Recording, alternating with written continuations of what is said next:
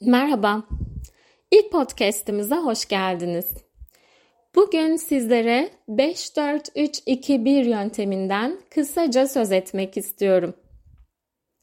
Bu yöntem endişelerimizden kısa süreliğine de olsa arınmamızı sağlayabiliyor.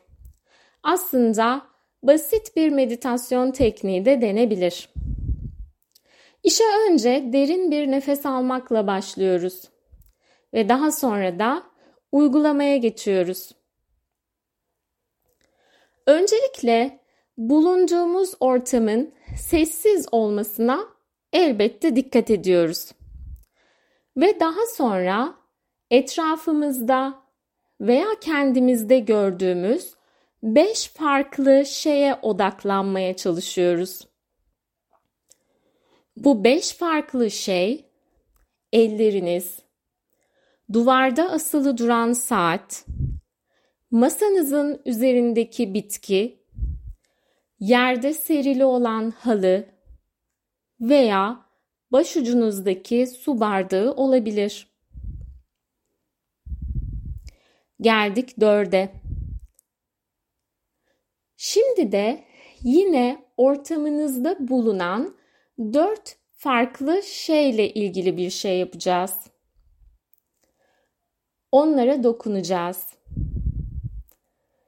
Dokunduğunuz şeyler saçınız, bir kurşun kalem, gözlüğünüz ya da hemen arkanızda duran koltuk minderi olabilir. Peki 3 rakamı bizim için neyi ifade ediyor? Bulunduğunuz yerde duyabildiğiniz üç sese odaklanın bu kez. Bu seslerden biri nefesiniz olabilir. Nefes alıp verdiğinizi duyabilirsiniz yani. Uzaktan gelen köpek havlamaları ya da yine dışarıdan gelen ateş böceklerinin sesine de tanık olabilir bu seslere odaklanabilirsiniz. Geldik ikiye. Yerinizi değiştirmeden yani aynı konumda bu kez koklayabildiğiniz, kokusunu duyumsayabildiğiniz iki farklı şeye odaklanıyorsunuz. Mesela yeni yıkadığınız ellerinize sinmiş sabun kokusu veya pencerenizden usulca içeri süzülen ıslak toprak kokusu. Ve son olarak tat alma. Son olarak bir tat almalısınız. Peki ne gibi bir tat? Örneğin hemen biraz önce yediğiniz o güzel nane şekerinin ağzınızda bıraktığı tat olabilir. Veya bir sakız tadı ya da biraz önce içtiğiniz kahvenin ağzınızda bıraktığı tat. Neden olmasın? İşte bu yöntem sizin Kısa süreliğine de olsa az önce ifade ettiğim gibi